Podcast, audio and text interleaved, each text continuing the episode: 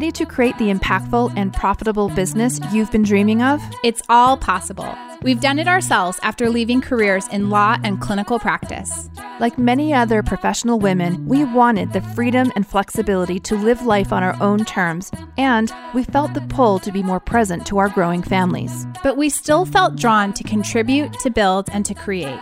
For us, that looked like founding software companies, but for you, that may look different. Our mission is to help other ambitious women build and grow businesses on the internet. Starting up online can be overwhelming and isolating, but it doesn't need to be. Join us for honest conversations about what it really means to grow an online business that aligns with your values and adds something meaningful to the world. I'm Sandy Connery. And I'm Jenny Barcelos, and this is the Soulful MBA Podcast. Today's podcast is brought to you by Audible. We love audiobooks, and we suspect that you do too. Because you're a Soulful MBA listener, you can get an audiobook of your choice and a 30-day free trial over at audibletrial.com/soulfulmba. Again, that's audibletrial.com/soulfulmba for your free audiobook. Hi, everyone. Welcome to the Soulful MBA Podcast, episode 126. I'm Jenny Barcelos, and I'm joined with my co-host, Sandy Connery. Hi, Sandy. Hello, Jenny. Today, we're talking about the value of a wife. Well, now, so this one might be a little controversial to some folks, but probably not you if you're listening to our podcast. This conversation is something that we've had from time to time on the show, and it's really going to be a heartfelt little time spent with us talking about some recent articles we've read that discuss the benefits to fathers and men from having a wife at home or a wife at work, but one who still is the go-to person for kind of the childcare responsibilities and the emotional labor that takes place in a family. So I think this is a conversation that we as podcasters and as feminists and as entrepreneurs need to invite into our community frequently because, you know, there's not enough changing with regard to this. And I think anyone who has a platform at all and has an opinion has an opportunity and a real responsibility to hold space for the kinds of conversations that you believe need to happen. So this is one of those conversations. I would like to have a wife. And I would like to see what I can do and achieve if I had a wife. I've always joked about that since, I don't know, with my girlfriends forever. And so it's great that you found this article in Courts at Work. That's the title of it is 70% of top male earners in the US have a spouse who stays home. Yeah. And it was like, I've just always wanted someone to take care of all the tiny details for me so that I could focus on my career or my company or whatever I'm doing at the time. You know, it's like such a benefit to have a wife. We all need a wife. Yeah. And, you know, I also want to say, so this article is 70% of top male earners in the U.S. have a spouse who stays home. And we also wanted to talk about another article that came out in the New York Times that talks about, Sandy, what is the title of that one? Gosh. It is What Good Dads Get Away With. Yeah, What Good Dads Get Away With. So the flip side of it is, I feel on the other side of it too, that I have a husband that does a lot more than a lot of husbands and fathers. And so you get sort of trapped in this sense of, I don't want to be ungrateful for what I have, but yet I still yearn for what I don't have and what I feel like should be fairly afforded to me in an equal partnership, right? And so I think a lot of us fall into this space, whether you're staying at home and you've built a business or you're looking to build a business as you're home with your kids, or you have a career, maybe you own, you know, a brick and mortar retail operation or a studio or a clinic, or you have another career, and yet you are still the primary caretaker in a lot of ways of your family. Either way, you know, women, I think, are extremely marginalized still by these gender roles that we were born into, really, and that become even more clearly defined when we become mothers. And this is a conversation that needs to happen. It affects almost all of us in one way or another. And I think it's worth acknowledging that it's really an unequal playing field. And so we have a deficit that we come to our work and our business with, we bring that deficit with us. And we want to talk about in this episode, not only acknowledging that deficit and creating space for the conversation about it, but also what we can do as women, as business women, as entrepreneurs, and as professionals. What can we do to start to shift the way that we operate and what our responsibilities are? Sure. So maybe we should back up and talk a little bit about what this sort of labor is that we're talking about, the hidden labor, the silent labor that we're all doing and may not even realize. Because I don't think I knew a couple years back, I didn't fully understand this concept. So we're talking about things like we make sure the kids get to bed. We make sure homework is done. We make sure that dental appointments are booked. That lunches are made. Lunches food are is made. Bought. It's from the store. The forms are signed from school. That any communication from the school is typically done by women. Even with our pets, like I make sure that the vaccines are up to date. Yep. And you go on and on. Like this is a part-time job, being a woman in a family. And sometimes I'm jealous. And I agree. Like I love my husband and he's such an amazing person and we have a great marriage, but there are these frustrations that occur that I'm sure, I mean, I wonder if there's anybody out there other than Tiffany Dufu who would say that this is completely fair and even, but he can turn off when he comes home from work and I can't because there's just so many little minute things that we need to deal with, or I feel like the whole thing will just fall apart. Mm-hmm. And so as women, we make the decisions, I think often, especially if you're in a power couple or when you're, I don't know. I mean, when I met my husband, I was going to graduate school at Yale and he just finished his undergraduate degree. And I also now I got a full scholarship to law school after that. And I had worked for like the vice president of the United States. And I was very ambitious and career driven. And my husband, who's brilliant, has a bachelor's degree in engineering. And nevertheless, it's always been the case that his earning capacity is so much higher than mine. And it's like just obvious, right? And it is other than having a business, like to me, that's the only way I ever earn more, right? Is because I create my own opportunity outside of the existing structures. And I think it's always just been such a shock to me. Like, I think I didn't realize this. I was so naive as like a young person, before, and my husband and I met, we were in our early 20s. But before that, I just always assumed that my career would be prioritized and that I would be the breadwinner of my family. Like I was that girl, little girl. Like I'm going to be, a senator. Like I had that mentality. And then I just like, life and our culture and society take over and show you really like actually, even though you have all this ambition and all of this drive and you've achieved so much, you're still never going to earn as much as your husband. And so for me, like that was a major and still continues to be a major shock where the only way that's not the case is if I build my own company. And even then it's still really hard, right? And that's just, it's so hard to grapple with emotionally. But if you had stayed in a traditional legal career, do you think that would be true, or because you would have been? Absolutely, it would be true because I didn't want to compromise on having a family. Right. So yes. Right. 100%.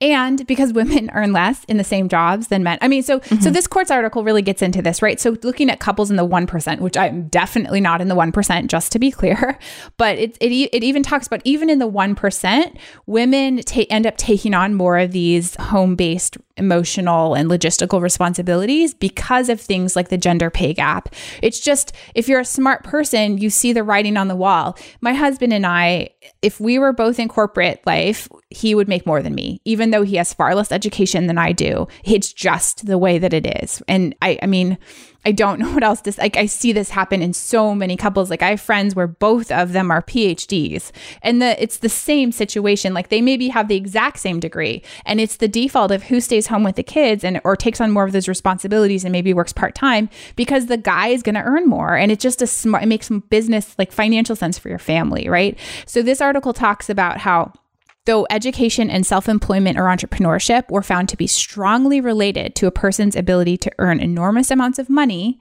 men appear to gain from both more.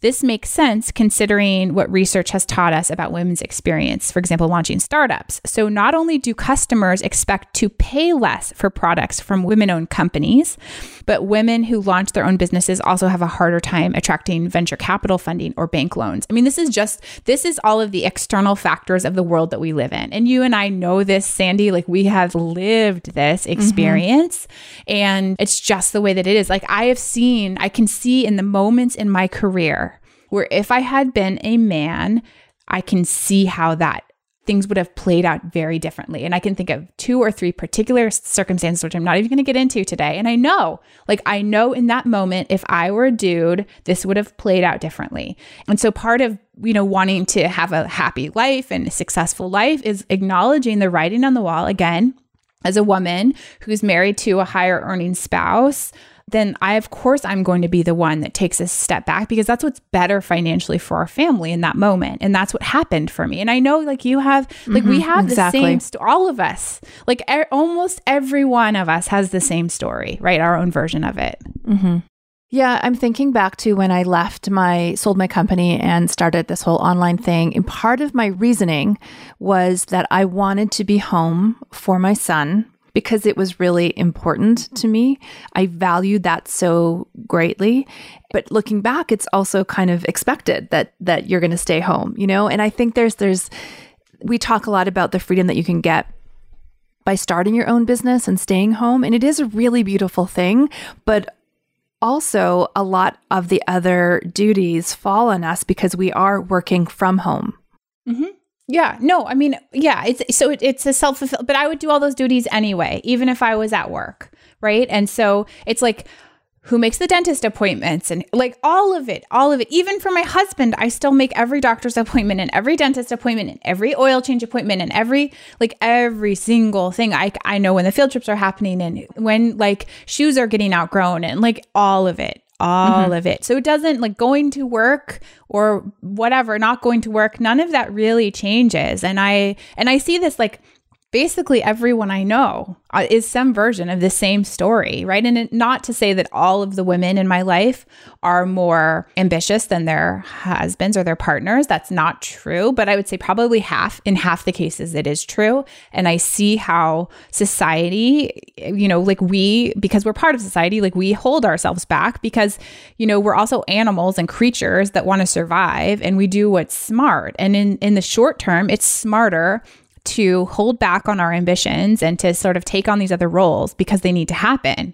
And, it's long term, this is a terrible idea. Mm-hmm. It's like holding ourselves back in our lives and our like the larger scope of our careers and our, our entrepreneurial lives, whatever. But it's also holding us back as a gender, like as a group of people in society. We are every time, every little one of these decisions comes up and we make a certain choice to opt for our family over our career, it collectively adds up to a lot. Mm-hmm. And we are modeling it for our boys. Children. Yeah. Well, yeah. And, exactly. And girls. And, yeah, boys and girls. Yeah. Well, so this other article, this New York Times article about the good dads, which is also made me really angry reading this. This article concludes by saying, if anything is going to change, men have to stop resisting. Gendered parenting is kept alive by the unacknowledged power bestowed upon men in a world that values their needs, comforts, and desires more than women's. It's up to fathers to cop to this rather than cop out. And I mean, this article will just like, if you want to have your blood boil for 15 minutes, read this article because that's what will happen. It's just like, basically this article is a bunch of interviews with couples who before they became parents had decided we're going to equally share these parenting responsibilities. And sort of these, then obviously that didn't play out the way anyone had planned, which is the story of my life and the lives of many of my friends. And so men see that, they know it. And so this reporter's interviewing these fathers and they all sort of acknowledge it, but hey, oh wow. Right. Like, I don't know that if I had someone doing everything, I don't know that I'd be fine if someone was doing everything for me. Yeah, and all I had to do is you got a good situation going. Like it feels, because here's the other thing is, when we have had these conversations, my husband and his career, he's like, you know, well, what is my boss going to say? Or what it like, you know, if a child's sick or what, whatever, like, well, what is my boss going to say? And like, I don't know. What is mine going to say? Like, what are my customers going to say? What is my boss going to say? I mean, it's just such a different how, like, oh, well, I would never consider doing something that was going to affect my job or my career. You know, it's this like, it's so much privilege. It's just like seething with privilege. And I just like, that's all that it is. It's just pure privilege. And until women earn the same amount of money that men earn, like this is just the logical conclusion for so many of us, right? Like you, of course you want to optimize your earning capacity as a family. And it's just like, to me, that's where one of the root causes is, because before women have kids, like they're just as ambitious, right? Like they're just as career driven and they tend to make almost the same amount of money. It's once children come into the picture that all of that earning capacity starts to change and the ambition starts to get tempered. Mm-hmm. And you start to realize like, oh, well, yeah, you know, if I have to pick between, you know, my kid going to the doctor or staying late for this meeting, I'm going to take care of my kid because my husband's not going to do it.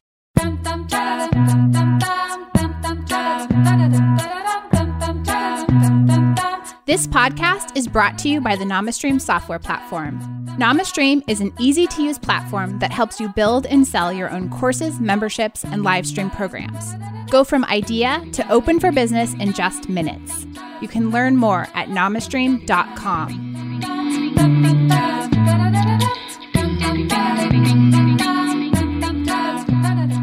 So this New York Times article says, when their children are young, employed women, but not men, take a hit to their health as well as to their earnings, and the latter never recovers. Childcare imbalances also tank relationship happiness, especially in the early years of parenthood. So yeah, that's exactly it, right? Like you just choose to take care of your kids over your work and then career, and then it never recovers. Never bounce back. Yeah. So I think it was maybe a year ago or a little bit more, we read Tiffany Dufu's book, Drop the Ball. And that book was one of the most impactful books I think both you and I had read. And she's a powerful, successful businesswoman who just had enough of this and just asked her family and asked her husband to take equal share and responsibility in this type of labor. And she did it successfully. And she wrote a book about it. And I remember being all fired up after reading that book and like, things are going to change and I'm going to ask for help and I'm going to make things more equal.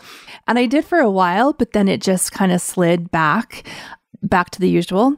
And it's just reading this article has got me all angry and, you know, feisty again about it. So I think it's, if anyone hasn't read that book by Tiffany Dufu, Drop the Ball, it is such a good, it has solutions to me like that. Like we can get all angry about this, but as Kelly Deal says, we are the culture makers. So what as women can we do right now to start to change these patterns and these habits? And I think for me, Tiffany's advice and the way that she runs her life was incredibly eye-opening and powerful, but yet very hard for me to do, very hard for me to mimic. Oh, it's really hard because it requires asking for help, so being vulnerable, but then also grappling with the response that you get when you ask for help, right? So I think that's also troubling. And, you know, the other person we were talking about when we were brainstorming about this episode was just Rachel Hollis. We both, you know, follow her and I've read her books. And she really, instead of like asking for help, she's basically her approach to this is to buy help, right? So to start earning enough money that you buy people to do those things for you that your wife would do. So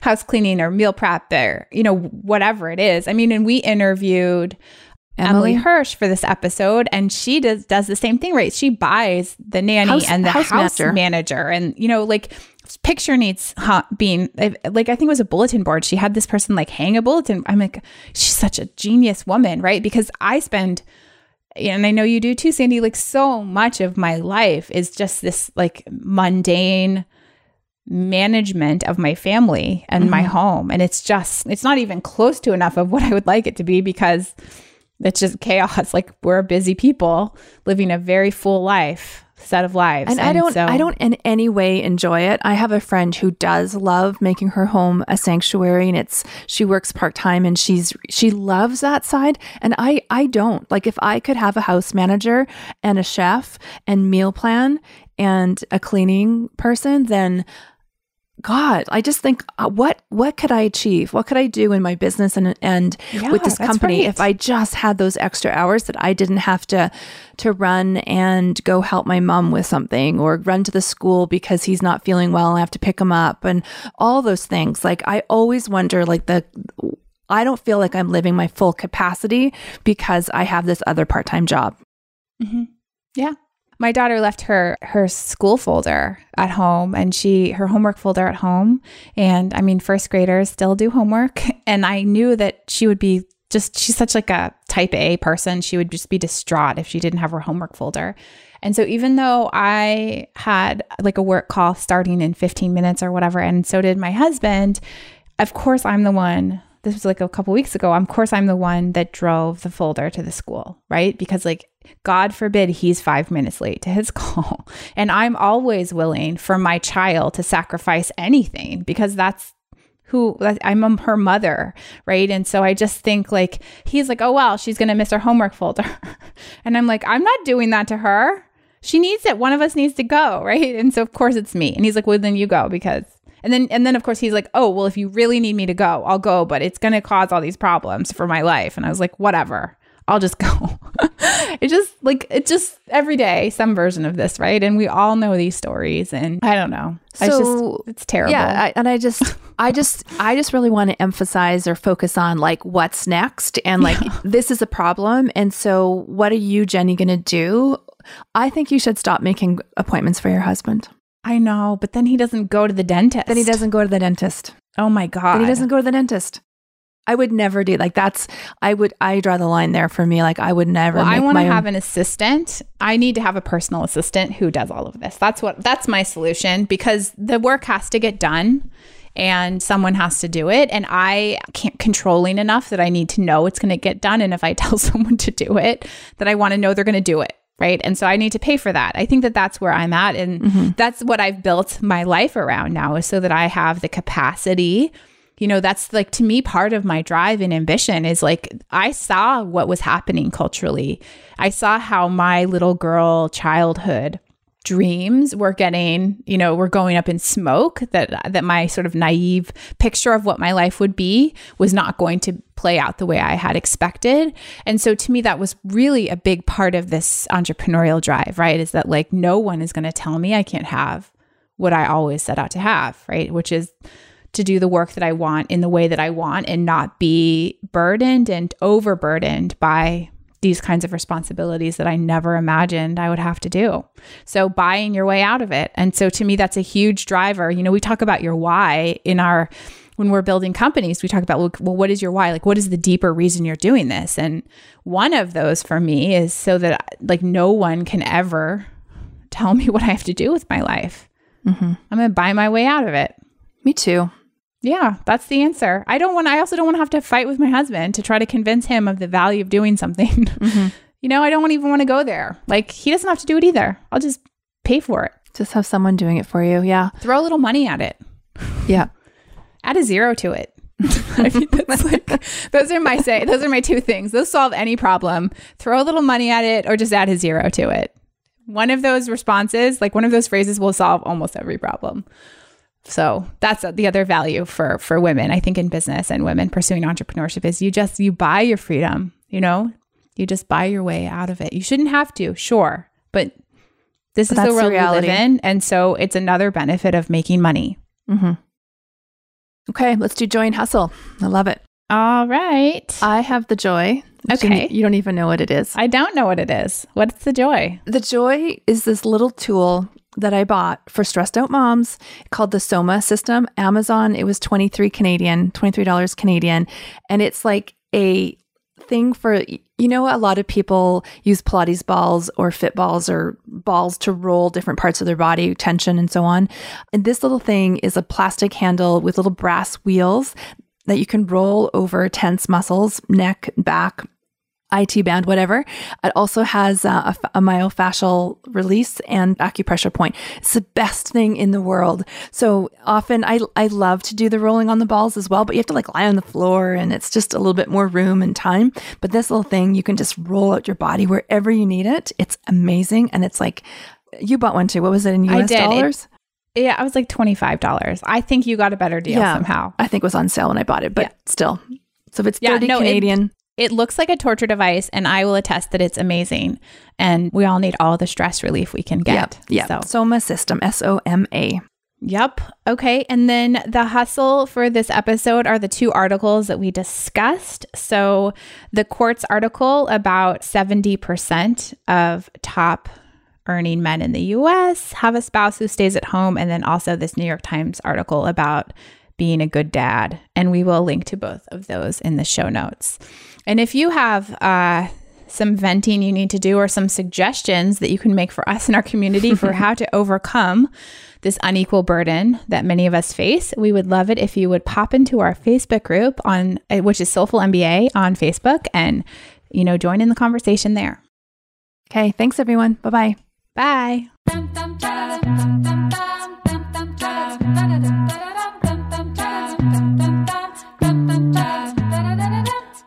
Ready to go from, I really want to build an online business but don't know where to start, to, wow, I've just sold my first digital product.